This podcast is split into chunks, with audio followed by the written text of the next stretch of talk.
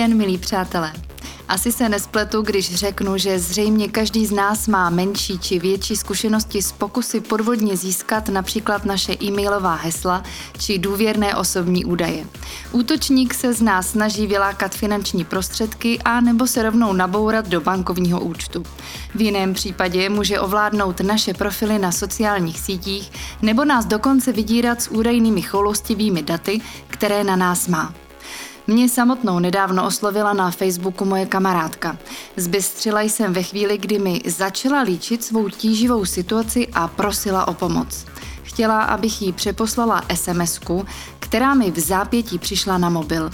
Podívala jsem se na její profil a zjistila jsem, že je úplně totožný s profilem mé skutečné kamarádky, jen ve jméně chyběla čárka nad A. Když jsem na neznámou osobu udeřila, přestala okamžitě komunikovat a zmizel i falešný profil. Ušetřila jsem si spoustu starostí. Milí přátelé, dnešní podcast bude o ochraně osobních dat a soukromí na internetu. Dozvíte se, jak svá data co nejlépe zabezpečit a jakých chyb se vyvarovat. Jak poznáme, že je náš počítač pod kontrolou záškodníka a co v tom případě máme dělat? Jak reagovat na e-mailové vyděrače? A jak se bránit spambotům, ransomwareu nebo scarewareu? A jaká hesla doslova otevírají útočníkovi dveře k našim účtům? O tom všem si budu povídat s paní Miriam Sedláčkovou, koordinátorkou a metodičkou informační a komunikační technologie na Střední škole strojírenské a elektrotechnické v Brně. Bude toho hodně, bude to zajímavé a hlavně bude to užitečné. Pěkný poslech vám přeje Zuzana Hanáková.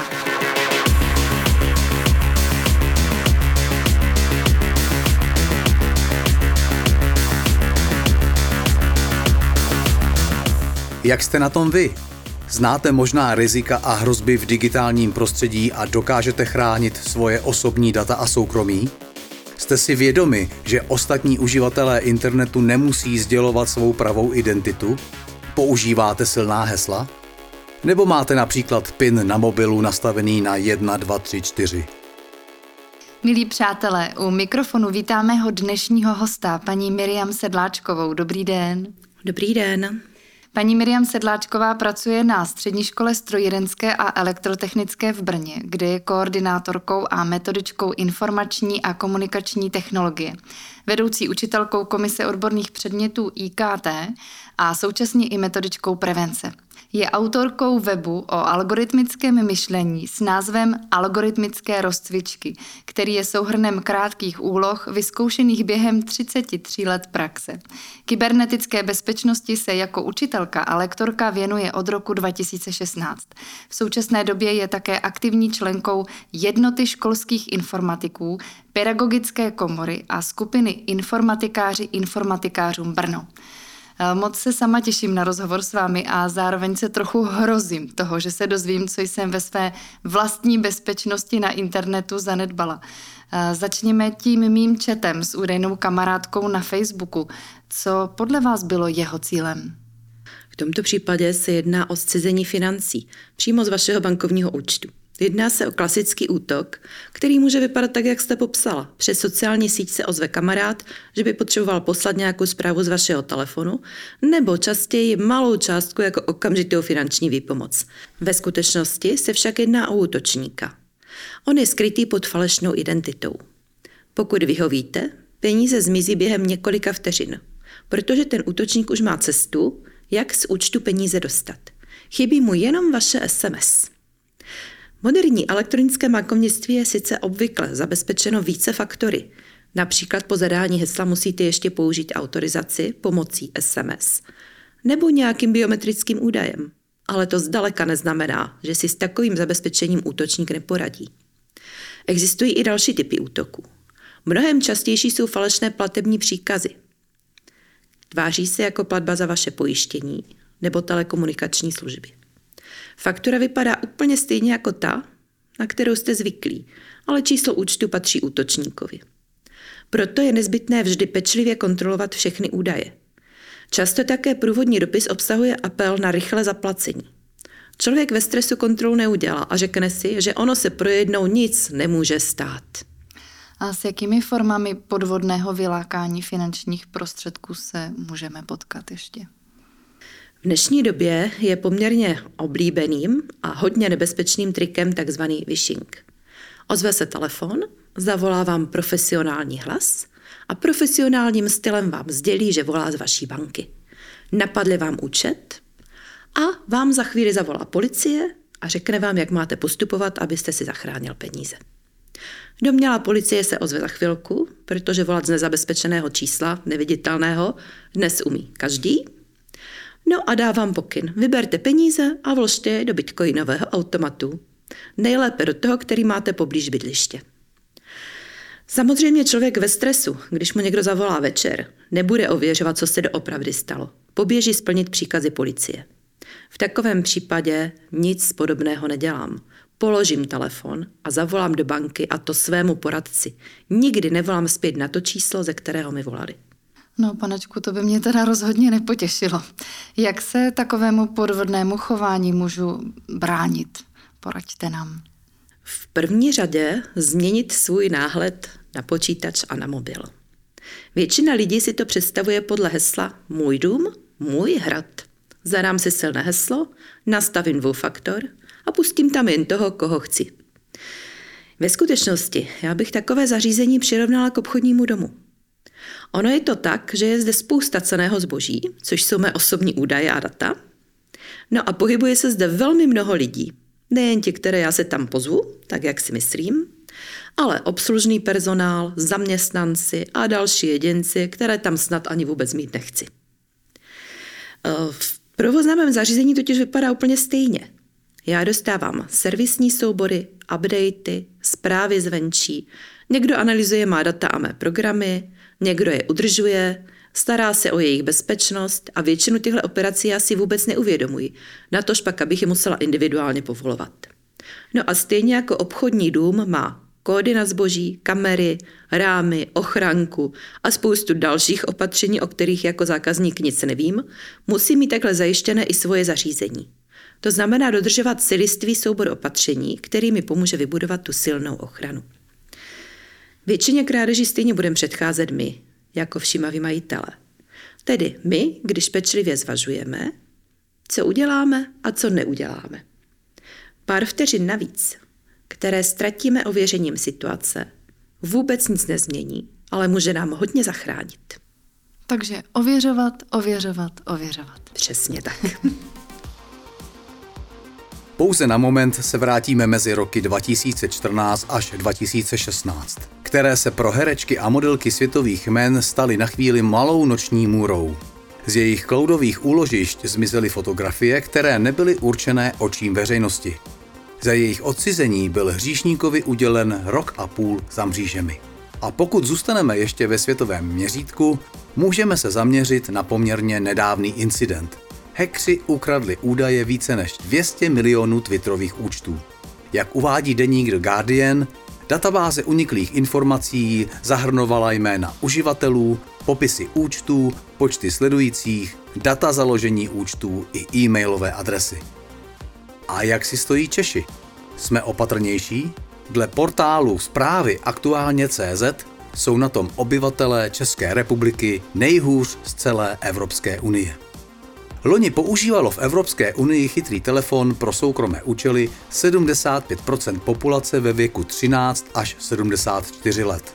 Z průzkumu vyplynulo, že 28% těchto uživatelů při používání či instalaci aplikace v přístroji nikdy neomezuje nebo neodmítá přístup k osobním údajům. Nejhůře jsou na tom Češi, kde přístup k osobním údajům neodmítá až 67% uživatelů. Zhruba 7% uživatelů chytrých telefonů pak vůbec neví, že je možné omezit nebo odmítnout přístup k osobním údajům při používání nebo instalaci aplikace. Dnes si povídám s paní Miriam Sedláčkovou, koordinátorkou a metodičkou informační a komunikační technologie na Střední škole strojírenské a elektrotechnické v Brně o ochraně osobních dat a soukromí na internetu. Další známou aktivitou podvodníků je sledování toho, co na internetu dělám. Co si pod tím mám představit? Znamená to, že sledovací program bez vašeho vědomí odesílá data o tom, co právě na počítači nebo na telefonu děláte. A často vám pak nutí třeba výrobky, které jste nevyhledávala vy osobně, ale sledovací program díky svým algoritmům vyhodnotil, že je určitě budete v blízké době prohlížet. Z toho pak vznikají mezi lidmi falešné domněnky o odposleších z mobilu nebo o sledování prostřednictvím notebooku. Ovšem může nastat i vážnější situace. Takový záškodník může vaše data využít k vydírání nebo je může výhodně prodat někomu dalšímu. Jen pro jistotu, jestli tomu dobře rozumím, mluvíte tedy o vydírání, zasílání nevyžádané reklamy, prodej někomu dalšímu. Opravdu se to týká každého z nás. A ještě mě zajímá, co za informace může o mě útočník prodat někomu dalšímu, koho to může zajímat. Osobní data uživatelů jsou opravdu ceným artiklem a to nejen mezi nepoctivci. Pokud někdo ví, že se jmenujete, dejme tomu Petr, teda vy asi ne, ale ten uživatel a bydlí v Plzni, tak s tím samozřejmě nic neudělá. Ale v okamžiku, kdy se doví plné jméno, adresu, nedej bože rodné číslo a některé další údaje, nebo že pracuji na významné pozici, tak v ten moment můžu vydírat, můžu si vzít půjčku cizím jménem, můžu podstoupit spoustu věcí, třeba si objednat zájezd za několik milionů. Jak ještě takový záškodník může zneužít můj počítač? Pokud útočník získá kontrolu nad vaším telefonem, tak vy o tom vůbec nemusíte vědět. A může ho využít jako zařízení k rozesílání nejen spamu, tedy nevyžádaných e-mailů na další adresy, ale může na váš disk také například nahrát nelegální obsah. To jsou věci chráněné autorským právem nebo také dětská pornografie. A nebo, což je horší, se váš počítač může stát součástí velké sítě tzv. botů, které slouží k cílenému útoku na další systémy. Co to je ten bot a jak se mu případně bránit? Bot je vlastně počítačový robot. Je to program, který umí vykonávat rychle za sebou mnoho stejných nebo velmi podobných úkonů bez toho, aby požadavky musel zadávat živý člověk. Útoky pomocí botů většinou cílí na odstavení určité služby nebo celého serveru. Jsou prováděny tak, že velké množství botů pošle v jeden okamžik stejný požádavek na službu a ta nápor nevydrží. V lepším případě přestane reagovat, v tom horším se zcela zhroutí. V tom okamžiku se člověk ale nevědomky stal pachatelem trestného činu, což může být docela problém. Boty nemusí být nutně jen zlé. Existují třeba i takové, které za vás skenují obsah denních zpráv a pak vám v telefonu zobrazí jen ty, o kterých si myslí, že by vás mohly zajímat. Nicméně k tomu, aby vám předložili ty zajímavé články, potřebují boty znát vaše preference, musí vás sledovat, musí vaše údaje předat někomu k analýze a tam může být problém. Doporučenou obranu je dodržování celého komplexu bezpečnostních zásad, o kterém si ještě budeme povídat. Ještě mě zajímá, poslední dobou mnoho lidí dostává eh, e-maily, kdy jim vyhrožováno, že byli natočeni na kameru v počítači při sledování erotických materiálů a při různých intimních činnostech, abych tak řekla. A pokud nezaplatí v bitcoinech, tak údajně hrozí, že se jejich video dostane na veřejnost. Co to je za případy?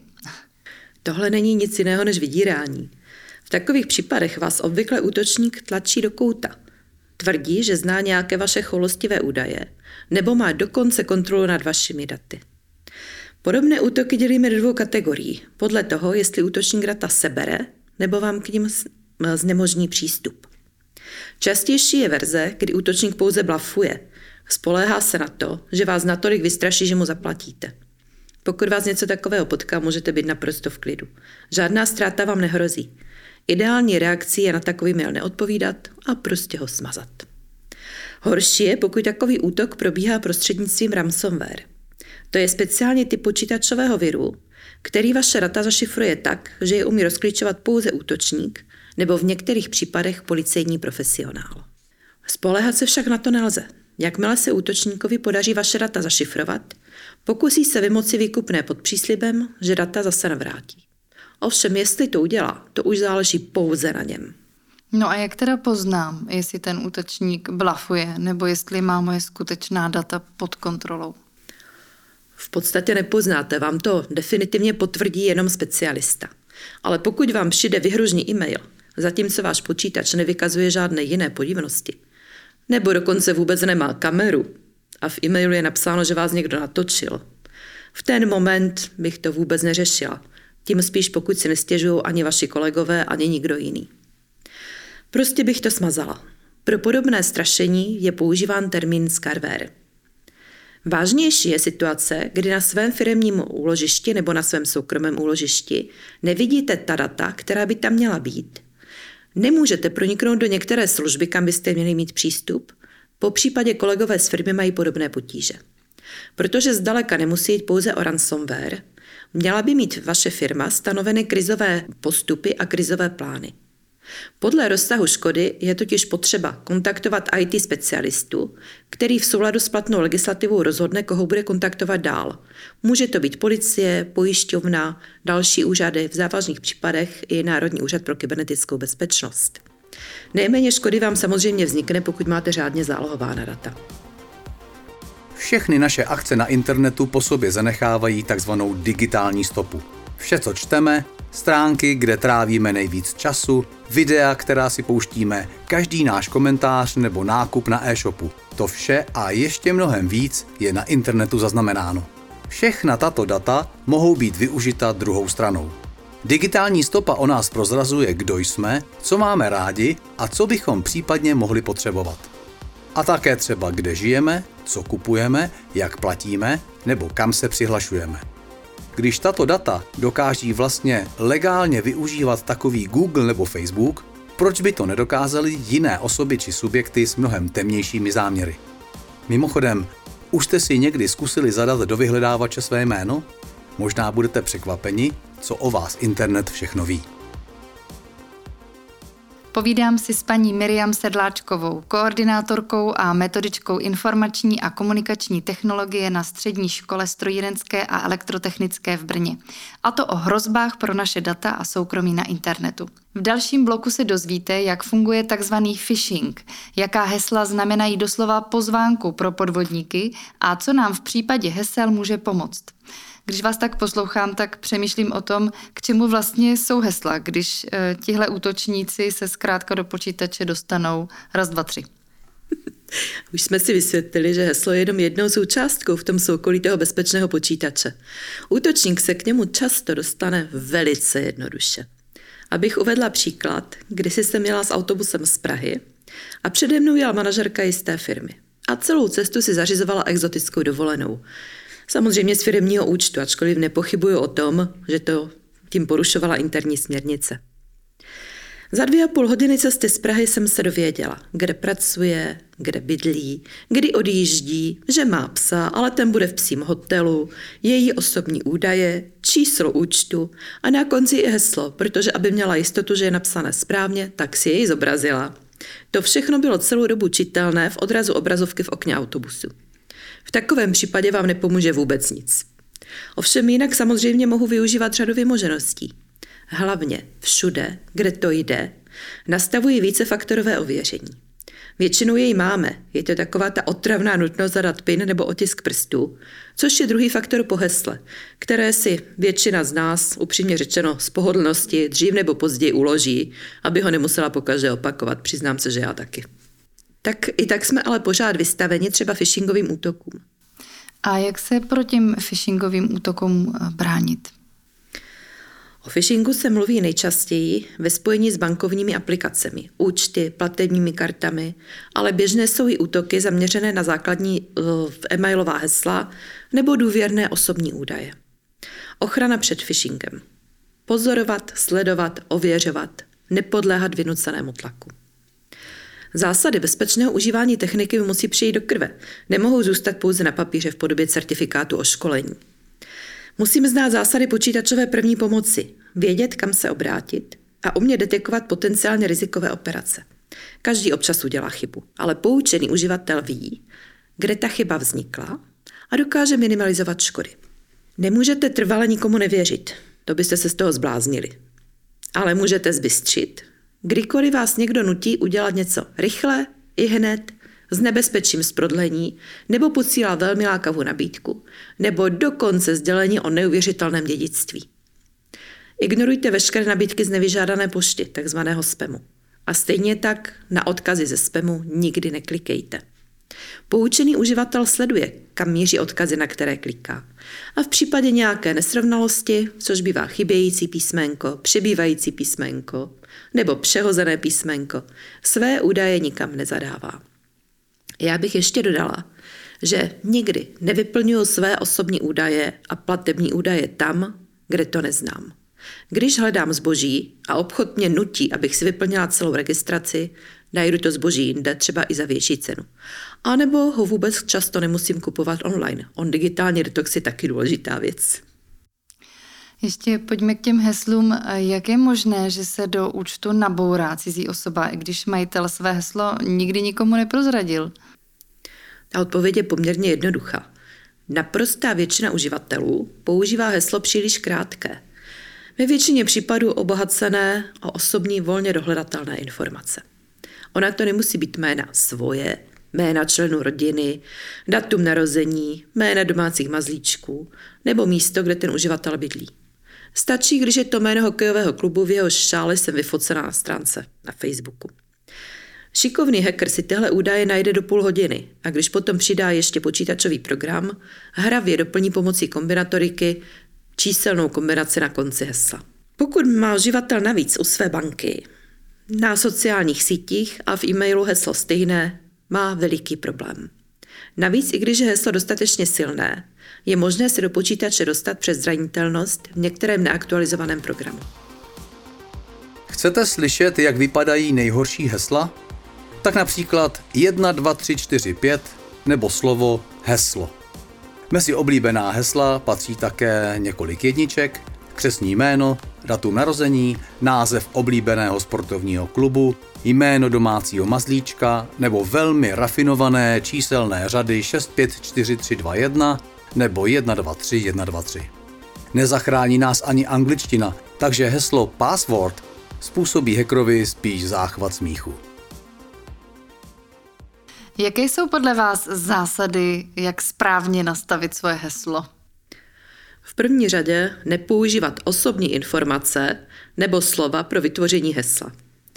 Mít heslo složené nejméně z osmi znaků už dávno není cool, udává se 12, a pro důležité aplikace eh, typu administrátorských účtů 17. Měla bych používat malá i velká písmena, diakritiku, pak speciální symboly a čísla. Pro každou digitální službu se vyplatí mít jiné heslo a tato hesla skladovat ve speciálních aplikacích, například KeePass, LastPass nebo jiné. Tyto aplikace nám mohou generovat silná hesla, jako řetězec náhodných znaků. Heslo uloží a v případě potřeby použijí při přihlašování do příslušné digitální služby. Nemusíme si ji jen pamatovat.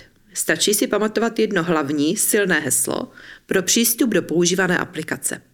No a asi nemusím dodávat, že generovat heslo na tom zařízení, kde je pak budu používat, není úplně to pravé ořechové.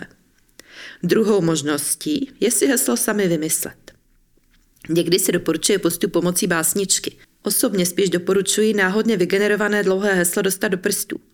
Prostě ji zpočátku použij několikrát za den v bezpečném prostředí, dokud si ji nesautomatizuji. Pak si nemusím nic předříkávat.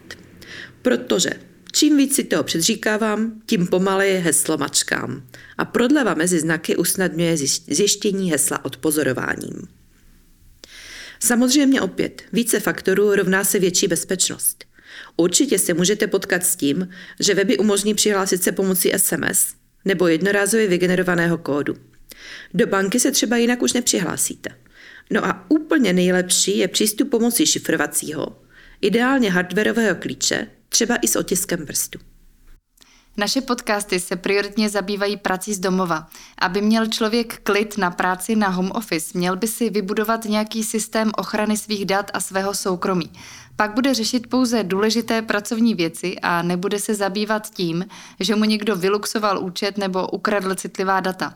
Eh, mohla byste poradit našim posluchačům, co by měl takový systém obsahovat a jak si jej zavést do každodenního života? Hlavně je zapotřebí se chovat rozumně.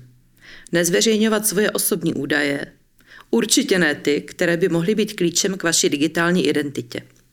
Žádost o přístup do zabezpečených systémů vždy prověřujte. Tam, kde potřebujete bezpečný přístup, používejte silná hesla a nikomu je nezdělujte. A prosím, nepište si je na nástěnky. Data pravidelně zálohujte a pokud už potřebujete někam ukládat i vaše hesla, použijte k tomu určenou aplikaci. Používejte antivirovou ochranu na vašich digitálních zařízeních a pravidelně vše aktualizujte. A důležité je nastavení počítače, dané vaší zprávou IT neměnit a na firmní počítače bez vědomí správce nikdy nic neinstalovat. Tak my se budeme vašimi radami řídit. Milí přátelé, naším hostem byla paní Miriam Sedláčková, koordinátorka a metodička informační a komunikační technologie na Střední škole strojírenské a elektrotechnické v Brně. Moc krát vám děkuji za zajímavé a hlavně užitečné informace. Mějte se hezky a nashledanou. Nashledanou.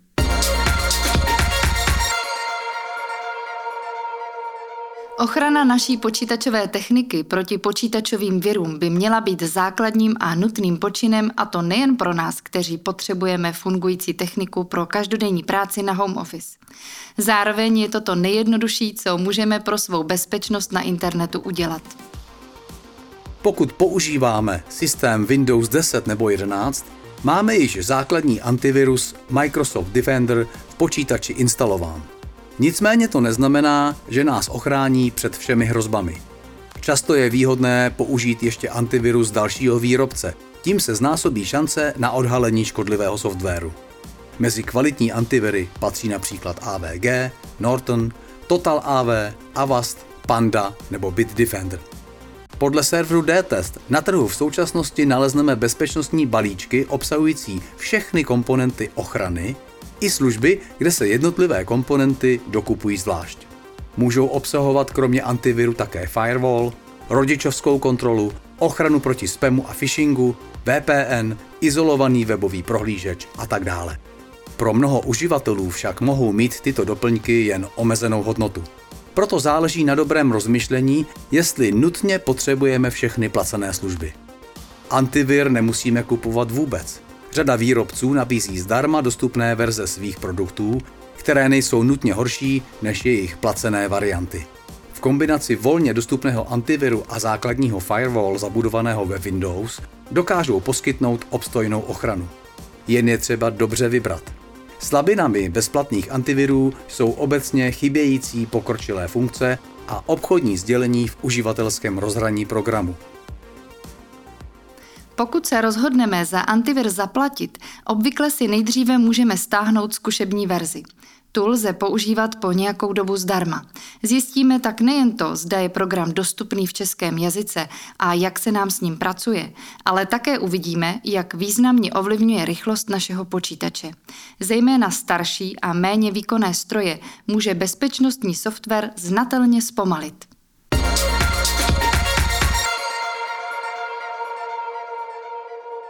A ještě než se rozloučíme, mám tu informaci z našeho projektu Digikompetence. Jehož součástí jsou i tyto podcasty. Na webu www.digikompetence.cz byly publikovány výsledky výzkumu práce z domova za rok 2022.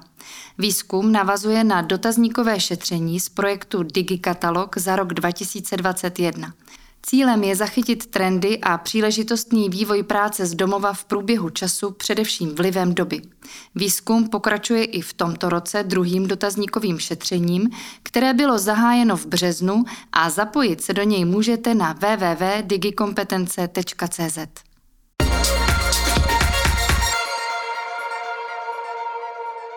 Milí přátelé, náš podcast je u konce. Dnešním tématem byla ochrana osobních dat a soukromí na internetu.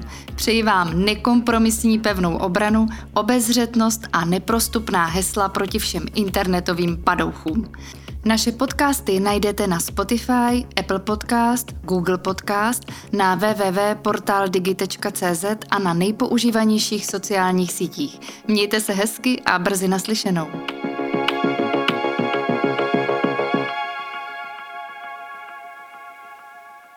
Tento podcast vznikl v rámci projektu Digikompetence, jehož realizátorem je Ministerstvo práce a sociálních věcí a je financován prostřednictvím operačního programu Zaměstnanost.